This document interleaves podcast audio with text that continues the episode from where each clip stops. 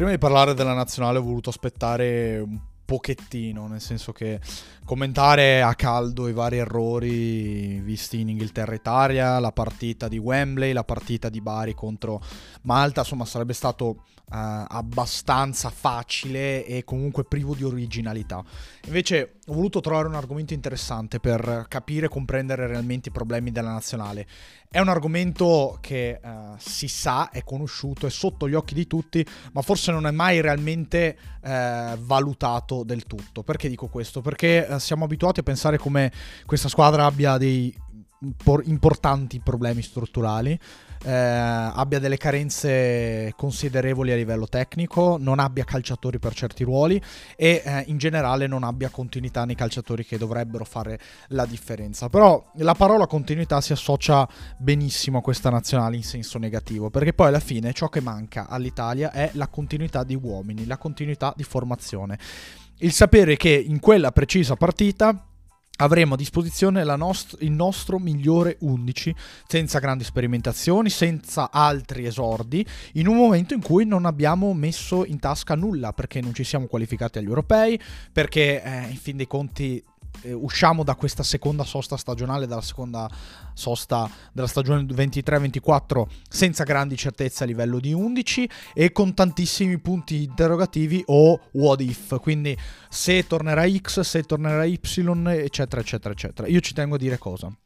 Che eh, è chiaro, il problema degli infortunati eh, va considerato, cioè va considerato il fatto che tantissimi, troppi calciatori arrivino a Coverciano per poi lasciare il ritiro. Addirittura non solamente per infortunio, in questo momento stiamo assistendo a una situazione paradossale legata ai calciatori che hanno scommesso, che hanno commesso attività illegali, quindi Zagnolo e Tonali sono stati mandati a casa sostanzialmente dopo eh, l'arrivo delle forze dell'ordine. In realtà eh, avrebbero potuto, sarebbero potuti rimanere ancora a Coverciano a disposizione di Spalletti, però insomma non è proprio il, il momento per loro di, di, pensare al campo e soprattutto non sarebbero riusciti a pensare al campo in maniera eh, totale, ecco, a livello psicologico.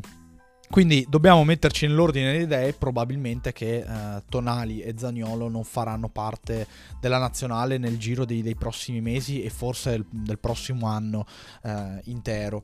Quindi ehm, per carità, siamo abituati a queste rinunce, a dover pensare che X non c'è per questo motivo, che abbiamo tanti infortunati, che abbiamo tanti impedimenti, eccetera, eccetera, però questa, eh, questo discorso qui non fa altro che appesantire l'ambiente, nettamente, nettamente appesantire l'ambiente e appesantire anche la testa di Spalletti perché io mi immagino eh, il nostro CT cosa possa pensare di questa squadra, di questa nazionale una volta che eh, dopo la seconda sosta non è ancora riuscito a trovare una quadra. E problemi soprattutto non c'è la luce vera e propria in fondo al tunnel nel senso che ehm, questa squadra adesso anche il, il, contraccolpo psicologico potenzialmente del discorso scommesse eh, è una squadra che non è abituata nei suoi grandi interpreti a giocare insieme è una squadra che non è abituata comunque in tutti gli altri a giocare grandi partite e che in partite come quella di Wembley rischia di soccombere. Il gioco c'è, cioè Spalletti per quanto eh, non sia riuscito a portare a compimento un lavoro soddisfacente fino adesso, ma eh, date le contingenze direi, cioè che, che alla fine insomma si riconducono a, al passo falso contro la Macedonia e alla sconfitta di Wembley, io, io dico che in fin dei conti Spalletti si può portare a, a casa il suo lavoro, cioè il suo lavoro comunque nella preparazione della partita contro l'Inghilterra è stato positivo, positivo perché l'Italia l'ha preparata bene, il gol è una buona azione, a livello tattico, l'ho detto anche lui, rischiamo delle ripartenze, ma perché poi vogliamo attaccare, vogliamo prenderli un pochettino alti ed essere pericolosi, vero, però farlo ecco con, con questo Scalvini qui, con bastoni magari non è la cosa migliore al mondo, anzi perché sono due calciatori che hanno comunque delle difficoltà e torniamo alle difficoltà strutturali strutturali, però vi porto dei dati per farvi capire quanto l'Italia faccia fatica a mettersi in moto e a cominciare veramente ad essere l'Italia di Spalletti e a eh, costruire un nuovo ciclo. Perché eh, tanti calciatori, soprattutto del vecchio ciclo di Mancini, non fanno più parte di questo. Insomma, i vari Giorgigno, Insigne, Bernardeschi potenzialmente, eh, Immobile, forse sì, eh, Bonucci, Chiellini, insomma, ne abbiamo diversi che ormai non, non, fanno più parte di questo ciclo qui. Emerson Palmieri, Spinazzola, probabilmente. Quindi siamo, siamo messi male, tra virgolette, da questo punto. Verratti, ecco, ve ne ho citati diversi. Comunque, detto questo andiamo ad analizzare i cambi di formazioni delle più grandi nazionali in corso di queste due partite della sosta di ottobre, cioè che formazione hanno schierato, mm, ma non per tutte, e soprattutto quanti cambi hanno effettuato i CT fra una partita e l'altra. Per quanto riguarda la Francia abbiamo quattro cambi. Eh, la prima eh, gara che ha giocato la Francia è una qualificazione appunto per Euro 2024 contro l'Olanda con doppietta di Mbappé, formazione più o meno base con Magnan, Klaus, Konate, Lucas Hernandez, Teo Hernandez, Chouameni, Rabiot, Coman, Griezmann, Mbappé, Colomwani. Quattro cambi da una partita all'altra. La partita successiva la Francia ha giocata contro la Scozia, amichevole, quindi cambi io direi consentiti, ma comunque quattro. Francia che ha diversi problemi in difesa, fuori eh, Upamecano, Konate, eh, pardon, Koundé, quindi... Ehm, Francia anche eh, non, non, al top a livello di difensivo, poi insomma l'assenza di Nkunku comunque importante in, davanti, però ecco, eh, quella è di lunga data, quindi non, non, grandissime novità da questo punto di vista. Quattro cambi, dicevo, con Pavard per Konate al centro della difesa, Camavinga per Rabiot, Dembélé per Coman e Giroud per Colomani, cioè alla fine altri quattro titolari bene o male, ma la, della profondità, della qualità della rosa Francia non, non discutiamo nemmeno. Due qualificazioni per i mondiali, due partite di qualificazione per i mondiali per l'Argentina che ha vinto 1-0 contro il Paraguay gol di Otamendi e 2-0 contro il Perù doppietta di Messi. Nella prima partita contro il, il, Paraguay l'Argentina ha messo in campo Emiliano Martinez, Molina, Romero, eh, Otamendi e Tagliafico in difesa, De Paul, Fernandez e McAllister a centrocampo, Nico Gonzalez a supporto di eh, Lautaro e Julian Alvarez. Mentre per la partita contro il Perù eh, Scaloni ha effettuato solamente due cambi, cioè Montiel per Molina e eh, ovviamente Messi per Lautaro addirittura con Julian Alvarez al centro dell'attacco un, con una squadra che ha ricordato moltissimo quella che ha vinto il mondiale, insomma tolto per eh, Nico Gonzalez che ha giocato al posto di Di Maria, ma insomma la squadra è quella, cioè due cambi, eh, quattro cambi della Francia, Brasile Brasile che intanto ha registrato il fatto che questo insomma diamo anche uno sguardo alle altre nazionali in giro per il mondo un'occasione per, per, fare questo poi vedere tutte le partite è impossibile anche perché molte si giocano di notte soprattutto quelle delle sudamericane quindi gli orari sono improponibili. Detto questo il Brasile, per il Brasile c'è da registrare il cambio di portiere perché alla fine Ederson è diventato il titolare in questo momento Brasile che ha fatto 1-1 col Venezuela con gol di Gabriel Magallanes, ha perso 2-0 contro l'Uruguay, quindi pausa non esattamente positiva per il Brasile che ha cambiato CT, che andrà probabilmente su Ancelotti alla fine di, di questa stagione pre- in preparazione eh, del Mondiale 2026, quindi credo che la, per la Coppa America il Brasile eh, rimarrà così. E Ederson in porta contro il Venezuela, Danilo, Marquinhos, Gabriel Magallanes e Arana come terzino sinistro dell'Atletico Mineiro, Casemiro e Guimaraes a centrocampo, Rodrigo, Neymar e Vinicius a supporto di Richarlison. Contro l'Uruguay, quanti cambi? Tre, e uno è sostanzialmente forzato perché Danilo si è infortunato nella partita contro il Venezuela, quindi dentro Jan Couto, che era già entrato contro, eh, contro il Venezuela appunto, ma eh, titolare contro l'Uruguay, Carlos Augusto per Arana e eh, Gabriel Jesus per Richarlison, cioè questi tre cambi, due scelte, uno forzato. Andiamo a vedere gli altri.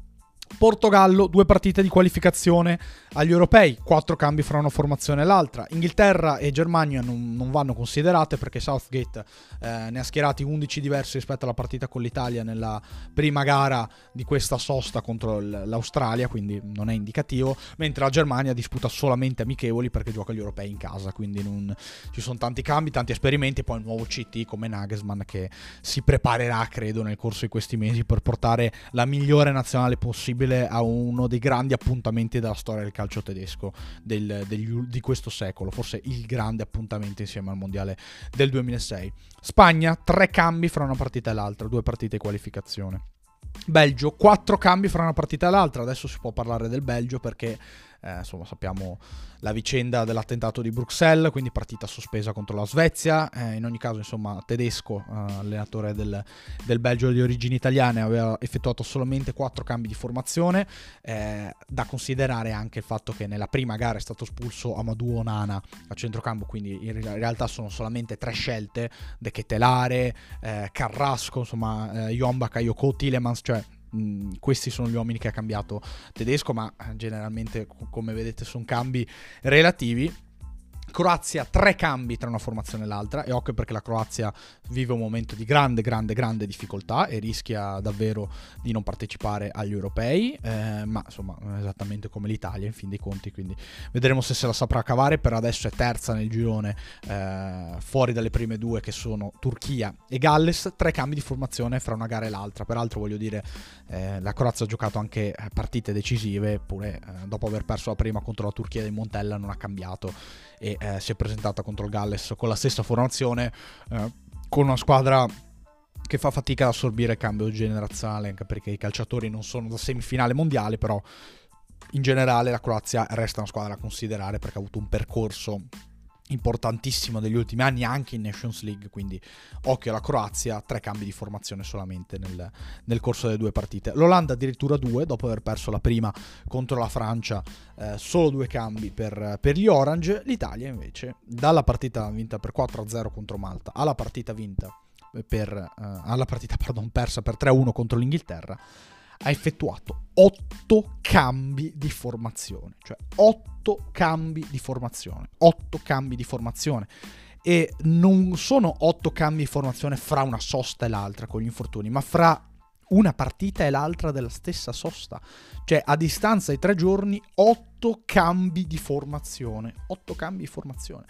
Cioè, è difficile trovare una linea di continuità. Ah, e, questo, e qui vanno un po' tirate le orecchie a Spalletti. Cioè, è difficile trovare una linea di continuità se tu lavori su una formazione, dopo tre giorni vai a Wembley e ne presenti un'altra. Ma totalmente diversa, totalmente diversa, totalmente diversa. Io dico, eh, Luciano, lo so che i giocatori sono, eh, hanno momenti e momenti, ci sono partite e partite, il livello probabilmente fisico non è altissimo perché non sia, siamo comunque alle prime battute della stagione, però lo stesso vale per gli altri. Cioè l'Inghilterra comunque affrontato la partita contro di noi con la miglior formazione, preparandola, sapendo di avere un amichevole prima per poi mettere i titolari, cioè Southgate ha fatto così. Cioè, Luciano, scegli un 11 per affrontare tutte e due le partite. O fai due cambi al massimo, tre cambi al massimo. Cioè, sai che Scamacca magari è in difficoltà, va benissimo. Eh, in una partita metti Scamacca, l'altra Ken o Raspadori. Sai che non hai la possibilità di avere eh, Zaccagni, Chiesa, un, un esterno d'attacco come Dio comandi, se vogliamo. Cioè, Sharawi comunque è una buona soluzione. Hai provato Ken, però scegliene uno. Berardi confermato, Donnarumma confermato, l'altro non mi ricordo chi sia, Barella. Che peraltro vuol dire non è neanche un grandissimo momento, ma è più che condivisibile la scelta di Barella perché è l'unico calciatore che eh, ha una, un certo peso a livello internazionale e che ha giocato certe partite. Però, cioè, quello che dico è, non puoi cambiare quattro quarti della difesa. Cioè, nella prima partita hanno giocato Darmian, Mancini, Bastoni e Di Marco. Sì. Nella seconda, quindi contro l'Inghilterra, hanno giocato, sto andando a memoria, Di Lorenzo, Scalvini, Acerbi e Udoge. Cioè, per carità, sono quattro giocatori validi e quattro giocatori validi. Non, senso, non è che siano scarsi di per sé, cioè non critico mh, assolutamente le scelte, anche se Scalvini, cioè, in questo momento è da evitare perché gli manca comunque quella, quella cattiveria, quell'aggressività e quella, eh, quella, furbizia del difensore centrale. E io per esempio, mh, mm, me lo dico sinceramente, non so se ce l'avrà mai, cioè non so se Scalvini potrà mai giocare a 4, tanto più con l'Italia, quindi non lo so. Però io quello che dico è, cioè, Luciano, prepara, lo sto chiamando per nome come se fosse eh, mio papà, cioè è giusto che prepari le partite partendo da un 11 titolare, sapendo che giocherai con quella formazione lì, grosso modo e basta. Cioè, con 8 giocatori te li tieni e 3 li cambi eventualmente, ma non 3 giocatori te li tieni, tra cui il portiere, quindi roba da poco, e il resto li cambi. Cioè, non, non, non è possibile, non è, non è possibile, non, va bene, perché poi, cioè, torniamo a casa con... Abbiamo fatto, ci siamo fatti rimontare dall'Inghilterra abbiamo subito tantissimo. Abbiamo giocato due partite, eh, secondo me, non pessime dal punto di vista del gioco, Mol- molto buona quella con, la, con, Malta. E comunque, in fin dei conti, con la palla positiva con l'Inghilterra. Cioè, eh, vabbè, insomma, a livello di reazione è quello che è, a livello di caratura dei giocatori è quello che è. Però non, non, è tanto quello il problema, secondo me. Cioè, tutto risolvibile da quel punto di vista, anche perché Spalletti sa lavorare sulle caratteristiche dei giocatori, sa mettere i calciatori in campo. E, e lo ha dimostrato, naturalmente. Però non va bene che imposti questa, questa sosta qui con, cambio, con, un cambio di formazione così, così grande, così importante, così considerevole. Cioè, sballi troppo i giocatori, ripeto, una partita che insomma eh, sono di qualificazione. Cioè, ah, va bene, abbiamo vinto contro Malta, però Malta dovevi vincere comunque. Giochi contro Malta con una formazione, giochi eh, contro l'Inghilterra con la stessa formazione. E poi io non credo che cioè, eh, la formazione che abbiamo visto contro l'Inghilterra sia quella dei titolari e contro Malta abbiamo giocato con le riserve. Cioè, io non posso credere una cosa, nel senso che non ci sono titolari e, tito- e, non titolari in questo momento. Cioè, dal momento in cui non c'è Chiesa, per esempio, dal momento in cui non c'è Tonali, dal momento in cui non ci sono giocatori di questo tipo, allora voglio dire, scelta i titolari è, è, relativa, cioè mh, vieni da un ciclo in cui nessuno è titolare o nessuno ha giocato in nazionale, praticamente quindi la scelta dei titolari è relativa. Però va benissimo, Udoge bravissimo, ha fatto anche una buona partita contro l'Inghilterra. Ma perché deve giocare lui e non Di Marco? Cioè perché deve, deve giocare questa partita qui? Cioè, Udoge doveva essere convocato prima e va bene, colpa di Mancini, colpa anche Spalletti che non l'ha portato a settembre, ma ci sta. Ma perché Udoge deve giocare questa partita qui? Cioè, Di Marco, che è il terzino più forte della Serie A in questo momento, eh, sa giocare anche a 4, deve giocare lui. Cioè, perché una volta gioca Cerbi, l'altra gioca Bastoni? A Cerbi è più importante, è più bravo, fine. Portiamo lui e a fianco decidiamo chi metterli. Cioè, vogliamo giocare con Scalvini? Va bene, Scalvini gioca anche la partita contro Malta. Si abitua a giocare con Acerbi, si abitua a quei ritmi lì e stop. Eh, eh, e comincia ad essere un giocatore importante. Non va bene Scalvini per giocare a 4, gioca Mancini. Difficilmente può giocare Bastoni a fianco ad Acerbi con due Mancini eh, Mancini, Mancini, Mancini. Gioca Gianluca Mancini, gioca lui. Eh, non troviamo, non va bene Gianluca Mancini, si convoca, gioca Gatti, cioè nel senso, gioca Casale, portiamo lui, cioè bisogna trovare comunque un partner per Acerbi, delle gerarchie, stabilire delle gerarchie.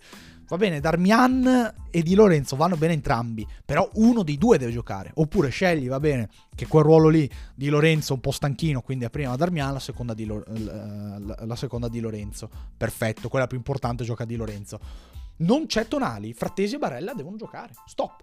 Stop, va bene, buona avventura, il momento, quello che vuoi. Frattesi e Barella devono giocare, stop. Tutte e due le partite. Puoi cambiare il play basso perché ok, cambia il play basso.